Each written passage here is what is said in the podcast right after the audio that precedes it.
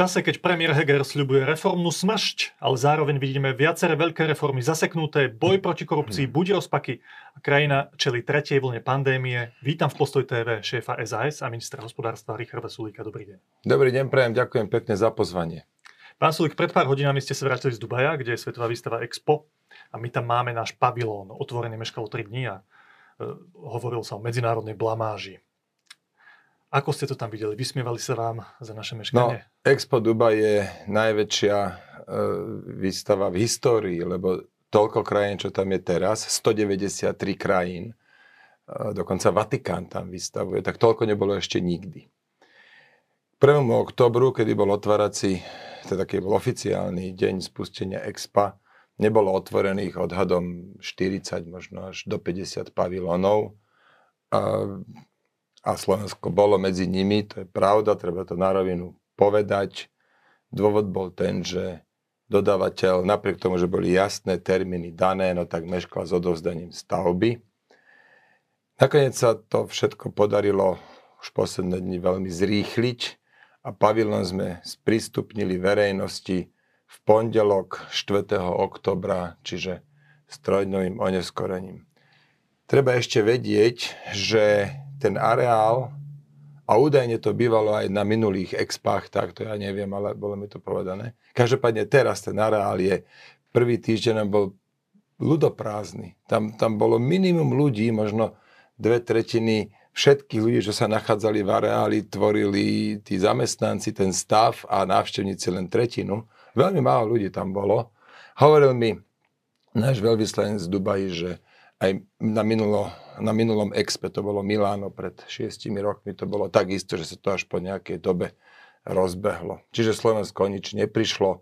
Pavila, pavilon je sprístupnený verejnosti, je plne funkčný a oficiálne otvorenie budeme mať 15. oktobra za účasti premiéra eh, Eduarda Hegera. Hovorím, pavilon je sprístupnený verejnosti, my máme v pavilone ešte aj reštauráciu a tá bude tiež až toho 15. hotová.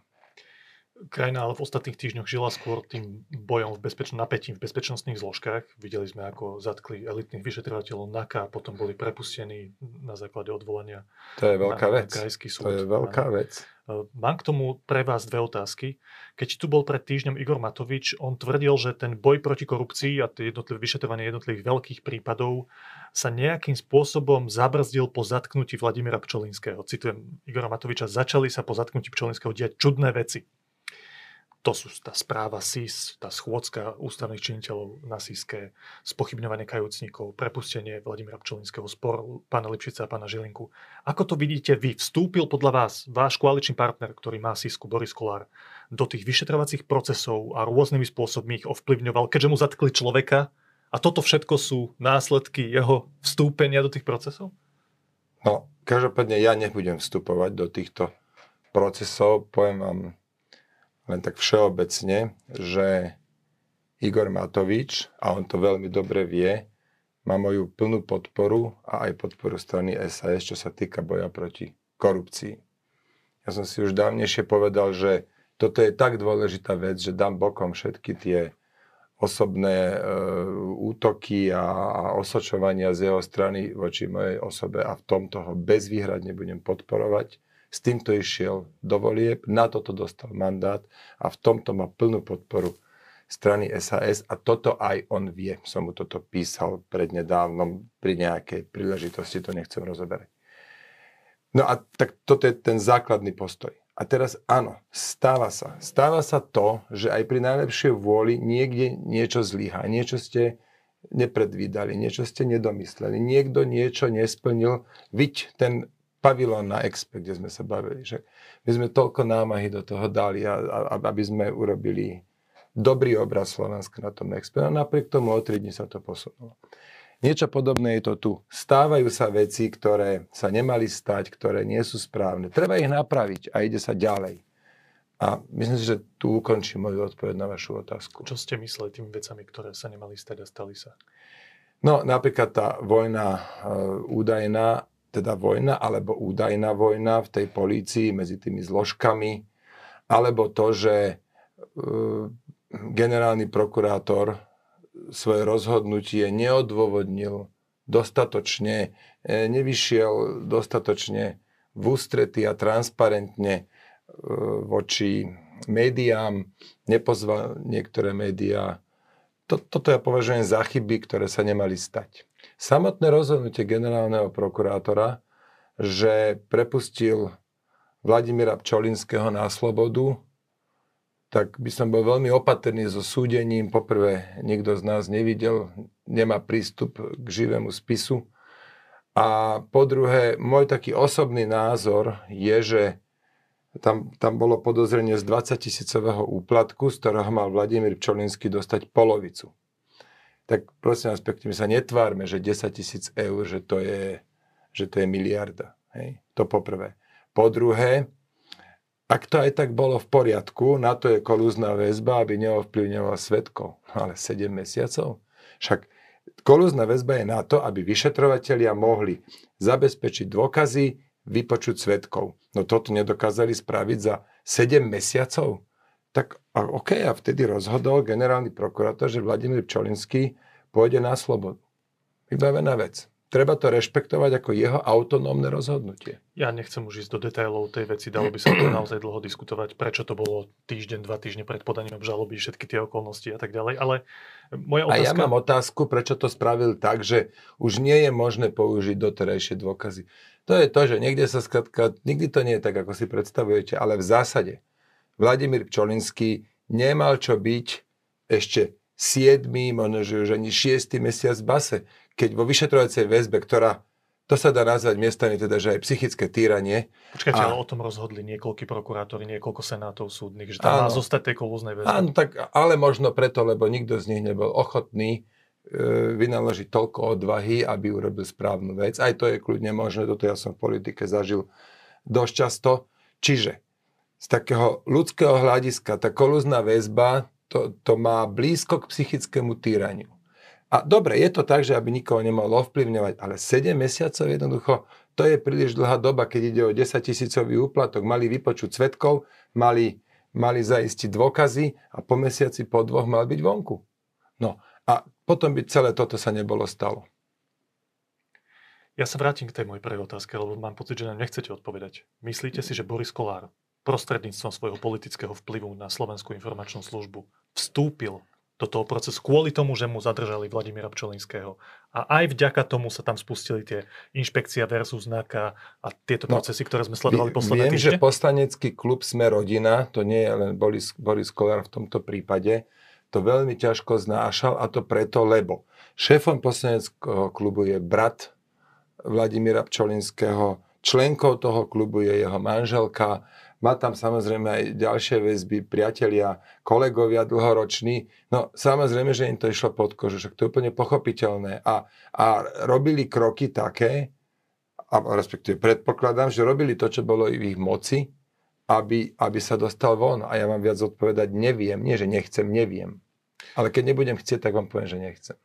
Druhá otázka je vecná, paragraf 363 keď som čítal to, čo máte napísané v programovom vyhlásení vlády, je tam doslova napísané, vláda bude dôsledne trvať na dodržiavaní zákazu negatívnych pokynov, to je prvá časť vety, a okrem iného v tejto súvislosti preskúma zúženie právnej úpravy paragrafu 363 trestného poriadku tak, aby zodpovedala jej pôvodnému zmyslu. Preskúmame. Vy ste boli pri tom, keď sa to programové vyhlásenie vlády formovalo a je tu nesúlad medzi tým, ako sa na to pozeráte. Asi vy a Igor Matovič a ako Boris Kolár Matovič, keď tu sedel povedal, zdôrazňuje tú prvú vetu, že zákaz negatívnych pokynov, že to nadvezuje na tú druhú časť, preskúmame. Že dodržiavanie zákazu negatívnych pokynov, toto bol negatívny pokyn, čo spravil generálny prokurátor, teda jeho námestník pán Kandera. Boris Kolár zdôrazňuje slovíčko preskúma. To znamená, nezmeníme, preskúmame. No však, ale... Vy ste pri tom boli, ako to chápete? Chápem to tak, že preskúmame. Zriadili sme pracovnú komisiu, tá by mala byť čoskoro, nejaké výsledky by nám mala prezentovať a podľa toho sa v koalícii rozhodneme.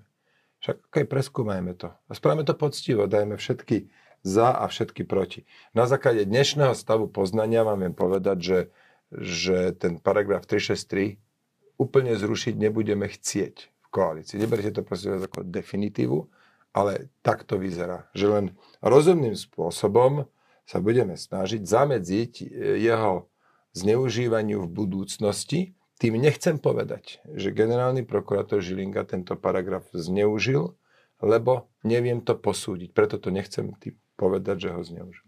Som sa už teraz ku koncu zamotal, ale viete, čo som sa povedal. Jasné, ale Boris Kolár podľa vašich informácií by nemal problém s tým, keby sa nejakým spôsobom upraví a nie úplne zruší ten paragraf. No, tak, tak budeme hľadať dohodu, tak ako sme hľadali dohodu pri kolúznej väzbe. Tam napríklad ja som skôr na strane Borisa Kolára, že tie podmienky tej kolúznej väzby sú výrazne tvrdšie ako už potom bežnej väzby, keď vás odsúdia, keď sedíte vo väzení a tam aspoň viete, na čom ste a za čo tam ste. Kdežto kolúzna väzba to je len tma v tuneli a tie podmienky sú ešte aj o mnoho tvrdšie. Čiže ja som za to, aby sme mali nejaký rozumný strop. A keď pani vyšetrovateľia dovtedy nedokážu zozbierať dôkazy, také, kde by mohol ten väznený o ich, ovplyvňovať ich získanie, no tak potom si musia na budúce viac dávať pozor na to, aby, aby to stíhali. Vrátim sa k tej 363, keď tu pred pár týždňami bol naozaj ostrá diskusia vyjadrenia aj pána Hegera, aj pána Matoviča, aj iných ľudí z Olano hlavne, ohľadom toho, že oni sú ochotní dokonca prísť o ústavnú väčšinu, teda o účasť rodina v koalícii kvôli týmto reformám a kvôli paragrafu 363, v zabrzdeniu boja proti korupcii. Tak z toho, čo vy hovoríte, že skúmame to, zdá sa, že tam vieme nájsť nejaký, nejaký priestor manevrácií, že to zďaleka nie je také vyhročené, ako sa to mediálne zdalo, tak? No, vy ste možno prepočuli moju prvú odpoveď. Som vám povedal, že plne stojíme, čo sa týka boja proti korupcii. Ja som počul vašu odpoveď. No tak z toho si viete Zároveň asi... hovoríte, že nechcete tú 363 zrušiť. Ale tu bude taká dohoda v koalícii aj vrátane Hegera a Matoviča. Ale ak dôjde na to, že k dohode nedôjde a Smerodina sa rozhodne opustiť koalíciu, tak my stojíme na strane zvyšku tej koalície a podporujeme premiéra Eduarda Hegera a v tej koalícii ostaneme. Áno, budeme mať 76 hlasov. Ja chcem aspoň od vás počuť, kde je tá vaša červená čiara, lebo mediálne sa zdalo v prvých dňoch, že to je, že ak sa nezruší 363, tak je to problém. Áno, vy sa to Radšej snažíte postaviť cez... na hranu, ja kde, mám kde máte tú vašu neviem. červenú čiaru? Ja lepšie čo sa... odpovedať, neviem, ako som odpovedal. Myslím si, že sa točíme v kruhu. Poďme prosím k ďalším Poďme ďalej. Druhá téma reformy. Vláda slúbuje veľké reformy, aj občania očakávajú. Niektoré z nich ale stoja. Vidíme to už uh-huh. niekoľko mesiacov. Dám príklad. Veľký spor medzi SAS a Olano, dlhová brzda, daňová brzda. Je celková zhoda, že dlhovú brzdu parlament asi mal schváliť, prijať, aby sa nám tu nekopili do budúcna vysoké dlhy. Vy zase hovoríte, že máte obavu, že tie vlády to budú kompenzovať tým, že zvýšia dane, aby mali viac peňazí na rozdávanie. No, moja, dovolím tak... si teraz odpovedať proti otázku. Vy si myslíte, že my keď zvolníme pravidla dlhovej brzdy, že sa nám budú menej kopiť dlhy? No, myslím si, že nie. Myslím, že sa budú. No toto, lebo vaša otázka bola, že na dlhovej brzde je všeobecná zhoda, aby sa nám tu nekopili dlhy. No však to je, myslím. Nie, to jednoducho je, to si odporuje e, vo vnútri samo sebe tá otázka, lebo dlhová brzda dnes zabráňuje tvorbe dlhov. Áno. Ak dlhovú brzdu zvolníme, tak tie dlhy budú skôr narastať. Ale ja nehovorím Ako o zvolnení, ani tá, ani tá iniciatíva Olano je predsa ale o tom, že sa... dlhovej brzdy je o čom? O tom, že sa to zakotví, tuším, že aj ústavným zákonom, nie? Že, tak, že to, toto je nejaký zákonom, limit, toto je nejaký dlhový limit, ktorý sa nesmie prekročiť. Presne to dnes no. máme. Zakotvené ústavným zákonom. Tu je dlhový limit, ktorý sa nesmie prekročiť. A teraz, sa to, teraz je snaha to tak akože optimalizovať, ale vlastne inými slovami zvolniť. Napríklad to... To je podľa vás pointa toho, čo chce presadiť Olano, že sa zvolní no, jasné. tá dlhová vrstva. A však na čo by do toho e, rýpali a chceli to meniť? Keby to nechceli. Myslíte si, že to chcú sprísniť? No ja som to tak vnímal. Že chcú sprísniť dlhovú áno, áno. A že, že, to bude, bránime, že to bude nejaký, nejaký limit v tom, aby sa nám tu nekopili dlhy. To, to je tá pointa. Nie? Ale nešvandujte, nie. Dlhová brzda je dnes stanovená tak, že máte rôzne pásma, rôzne úrovne dlhu. Končí to pri 60%.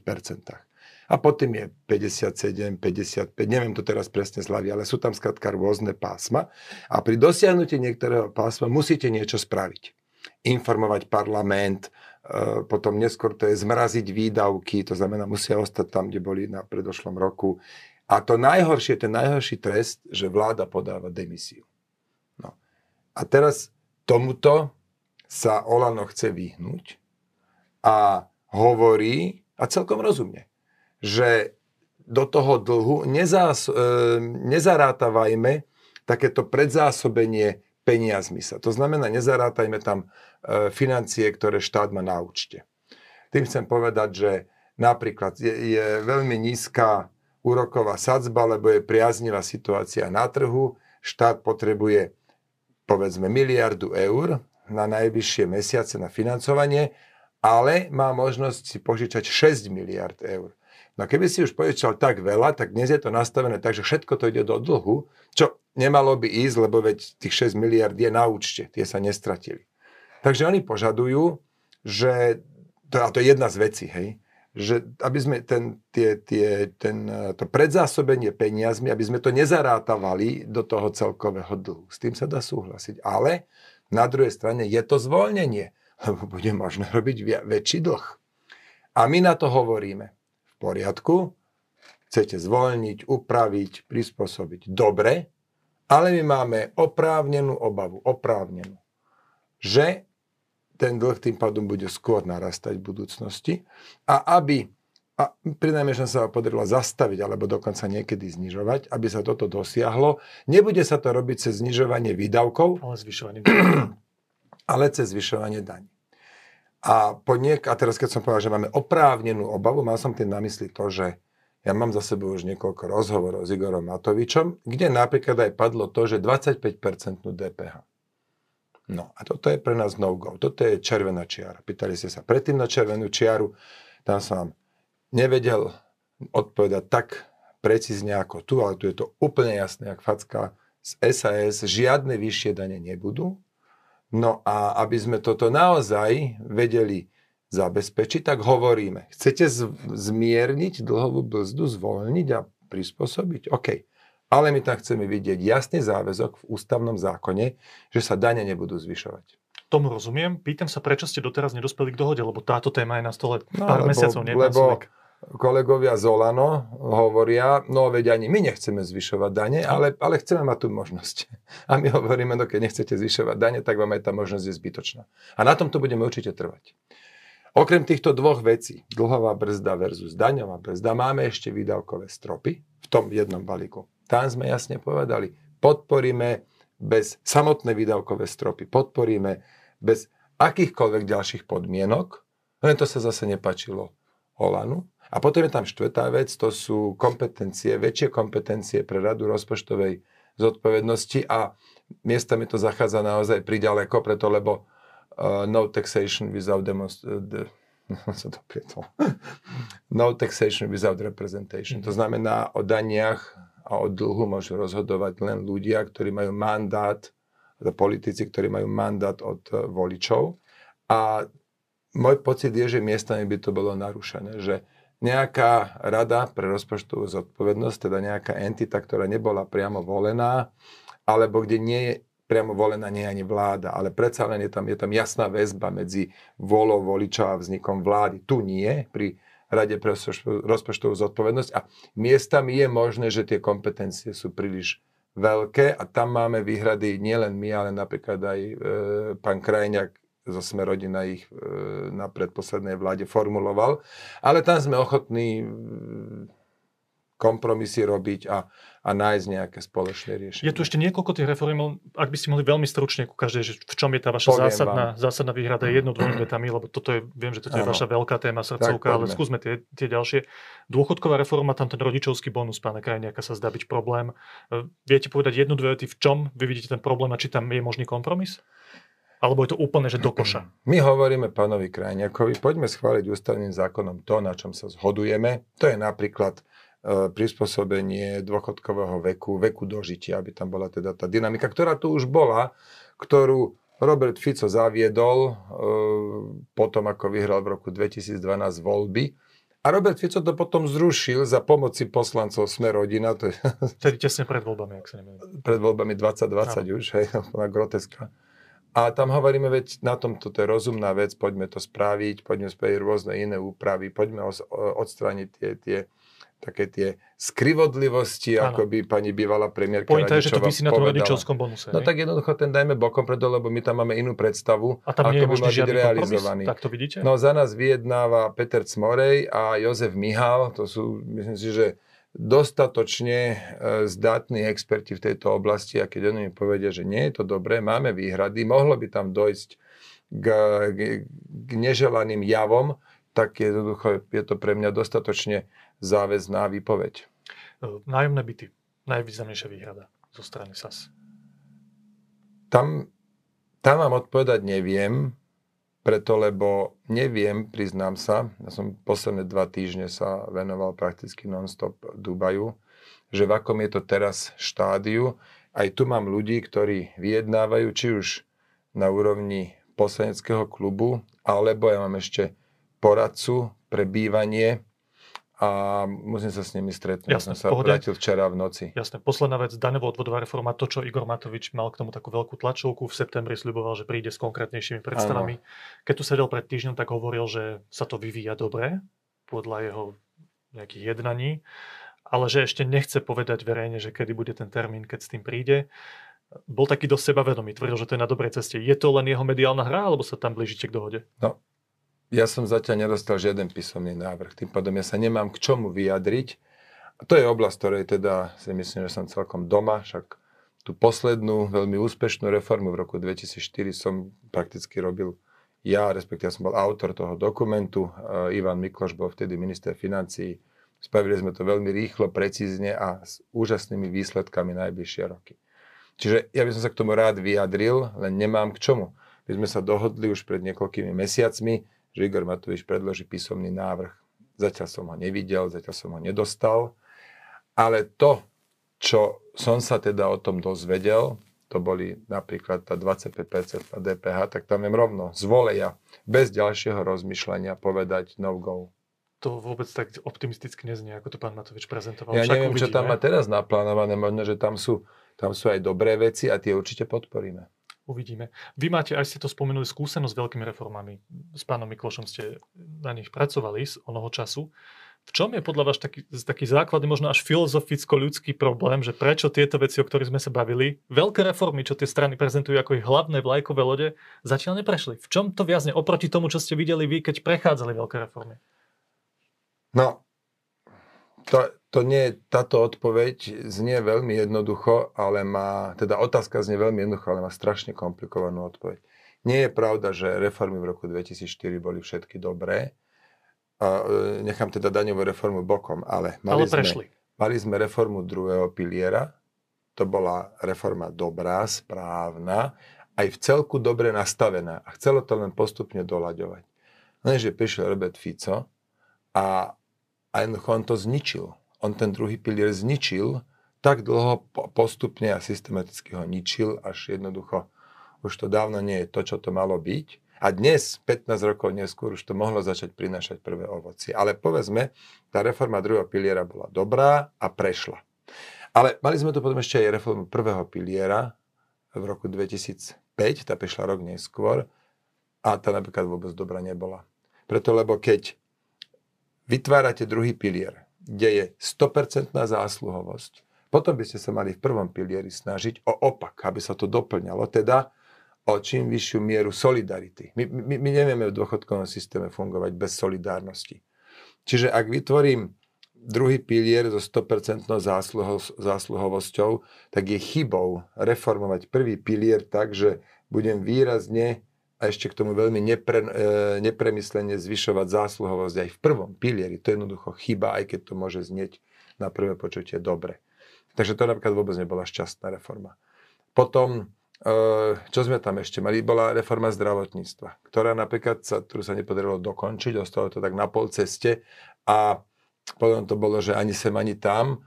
Rudolf Zajac urobil veľký kus práce a ja som ho mal v tom týme, ktorý tvoril náš program a môžem povedať, že naozaj, že má úplne jasno. V tej, no to tej... ste mi nadhodil, lebo teraz ani čiastková časť reformy zdravotníctva, tá stratifikácia neprešla hlasmi všetkých členov vlády. Ale prešla. Prešla vládou. To je podstatné. Áno, a tá zásadná odpoveď na moju otázku je, že tie reformy musia byť v prvom rade dobré, aby sa dali presadiť. Ja teda mám, si... no jasné, že musia byť dobré, musia byť premyslené. A nie sú dostatočne. No tie, keď, to, keď to robíte, že z mesiaca na mesiac, tak nemáte to kedy premyslieť. Odvodový bonus, čo teda si myslím je rozsiahla a poctivá a prediskutovaná reforma nášho sociálneho a odvodového systému tak odvodový bonus som vo svojej podstate prvýkrát prezentoval na kolegiu ministra v júni 2003. Koľko je to rokov? 18. Za 18 rokov som k tomu napísal tri knižky. Viedol som možno, že stovku odborných konferencií alebo rôznych širších diskusí a to nehovorím o nespočetnom množstve článkov alebo takýchto rozhovorov. Odvodový bonus je pripravený na implementáciu. Tak ale tam v tomto momente nie je vôľa, i keď uh, niektoré prvky si z toho odvodového bonusu Igor Matovič osvojil, tak uvidíme teda, čakám na ten písomný návrh pri tej daňovo-odvodovej reforme. Poďme pomaly ukončiť tú našu diskusiu. Chcem sa dotknúť e, takej vnútrokoaličnej politickej situácie. Vy ste prijali do vášho poslaneckého klubu veľkú časť klubu strany za ľudí. 6 poslancov. 6 poslancov. No a nárokujete si podľa vašej logiky aj na to ministerstvo. Keď tu bol Igor Matovič, tak on povedal, že, že on nemá problém, aby ste mali Váriu Kolíkovú ako ministerku, aj keď má na ňu nejaký svoj názor ohľadom tých káuz, ktoré boli v minulosti na ministerstve spravodlivosti. Len tvrdí, že to je otázka dodržania slova či budete mať tie štyri ministerstva. Citujem, Saznam tu nemôže roky hovoriť o tom, ako treba dodržiavať dohody v dobrom alebo zlom počasí, keď nám to vyhovuje alebo keď nie. Tak potom treba dodržiavať dohody. Doteraz rok a pol im vyhovovala, vyhovovala dohoda, že mali viac ministerstiev, ako sa posnažili vo voľbách. Patrili dve ministerstva, dostali tri. Dnes, keď by mali mať podľa tej istej dohody tri, hovoria, že budú mať 4, hoci je to v rozpore s koaličnou zmluvou. Vy nevním, nevnímate ten nepomer, tie čísla versus počet Chytím rezortov? sa tej, nie, vôbec nevnímam. Chytím sa tej vety, čo ste teraz povedali, že dnes, keby sme podľa tej istej dohody mali mať 3 ministerstva, mm-hmm. chceme 4. No. To, že sme mali doteraz nárok na dve, to je nespochybne, my sme mali mať dve ministerstva. Dohodli ste sa, že budú tri. Tretie sme dostali za to, že som ustúpil Igorovi Matovičovi, čo sa týka ministerstva je ústupok, som ustúpil a preto sa stal ministrom financie najprv Edo Hegera, teraz najnovšie. Nebol to dar, bol to váš ústupok a nejaký Ja kompromis. som ustúpil a za môj ústupok sme dostali tretie ministerstvo.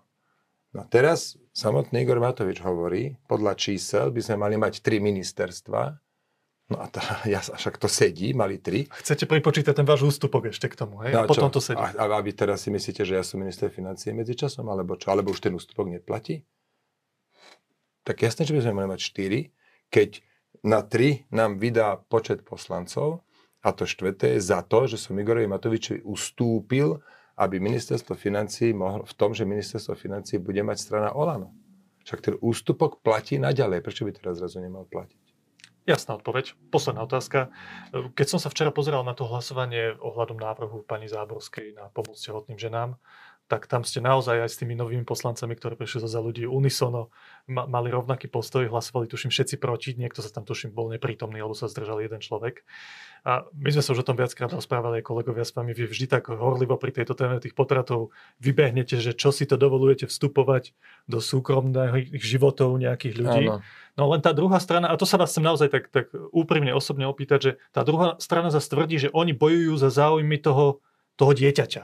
Hej, toho človeka v tej žene, ktorý je už človek a nejakým spôsobom ho oni bránia. A. Že toto vy v sebe ako máte spracované? Poviem vám, že kedy začína byť kopa piesku kopou piesku.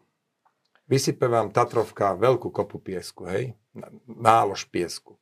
Tak všetci sa zhodneme na tom, aj vy, aj ja, všetci ostatní, že toto je zjavne kopa piesku. Hej? A keď ja to zoberiem jedno zrnko, alebo 10, tak stále to je kopa piesku. No ale keď zoberiem všetky zrnka po jednom a už ostanú len 4 zrnka alebo 10, tak už to zjavne kopa piesku nie je. Tak ja sa vás pýtam, kde nastal ten moment, že kopa piesku prestala byť kopou piesku? Nevieme to povedať. Preto príjmeme arbitrárne rozhodnutie, s ktorým budeme dúfať, že všetci budú tak viac menej spokojní alebo približne rovnako nespokojní. A pritom ono by sme mohli povedať, že od 100 kg piesku je to kopa piesku, napríklad. No a teraz s týmto týmto interrupciám. Naša spoločnosť prijala pred desiatkami rokov arbitrárne rozhodnutie. Do 12, mes- do 12 týždňov rozhoduje žena a po 12 týždňoch už nerozhoduje žena. A my hovoríme, že, že, že s týmto súhlasíme, že to nechceme meniť. Aby teda nevzniklo, nevzniklo nejaké nedorozumenie. My nie sme za to, aby sa zvoľnili potraty. V žiadnom prípade. My sme za to, aby sa ponechal existujúci status quo, lebo to vnímame ako arbitrárne rozhodnutie, s ktorým väčšina, veľká väčšina spoločnosti vie tak viac menej žiť. No dobre, ale tam sú aj nejaké biologické argumenty. Nie? Áno, ale vy mi nebudete teraz hovoriť, že spojené dve bunky je dieťa.